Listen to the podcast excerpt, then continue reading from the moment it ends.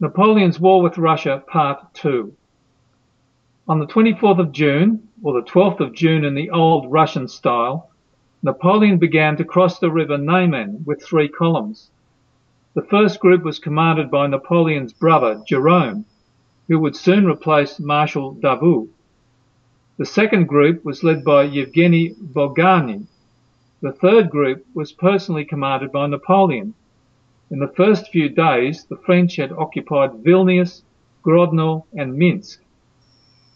The Russians had two and a half times less troops, 220 to 240,000. The Russian troops were fragmented. The First Western Army was commanded by the Defense Minister General Barclay de Tolly.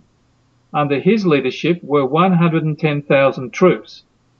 The Second Western Army was commanded by General Peter Bagration, who had only 45,000 men. Smaller still was the Third Western Army, commanded by General Tormasov. Furthermore, there were two Russian armies far from the battlefields, in Finland and Ukraine. Napoleon planned to defeat the Russian armies piecemeal by initially firmly establishing himself in western Russian provinces and then occupying Moscow and St. Petersburg. But the Russian armies evaded a general battle and retreated to the interior of the country. The main aim of the Russians was to unite the strengths of the First and Second Western armies. The first attempt to unify in Mogilev collapsed as Marshal Davout managed to occupy Mogilev two days before the planned meeting of the Russian armies. The Russian armies at last managed to combine on 3rd of August at Smolensk, where a battle took place from the 4th to the 7th of August. The Russians fought bravely, but their strength was inadequate. Barclay de Tolly ordered a retreat to the rear that caused some irritation to Bagration and other young generals they wrote a letter to the Tsar in which they almost accused Barclay de Tolly of treason. On 20th of August, the Tsar reluctantly designated Mikhail Kutuzov as commander-in-chief. Why was he reluctant?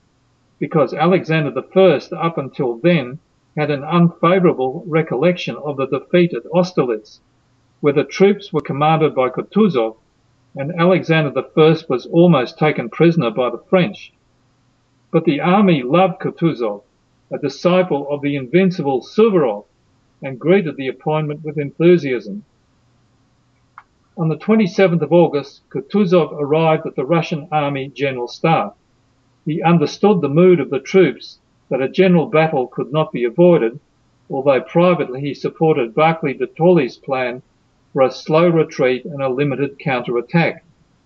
In this case, French lines of communications were much longer and they began to feel a shortage of provisions, forage and ammunition.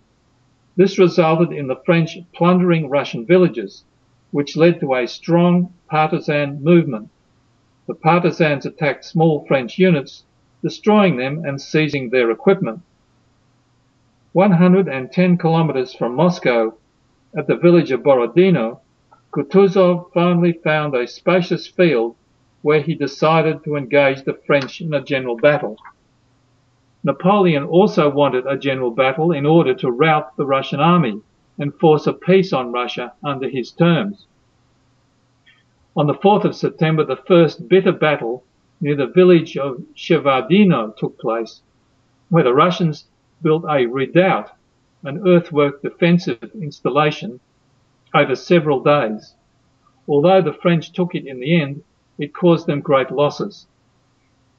Napoleon understood that this battle would not be for life but for death.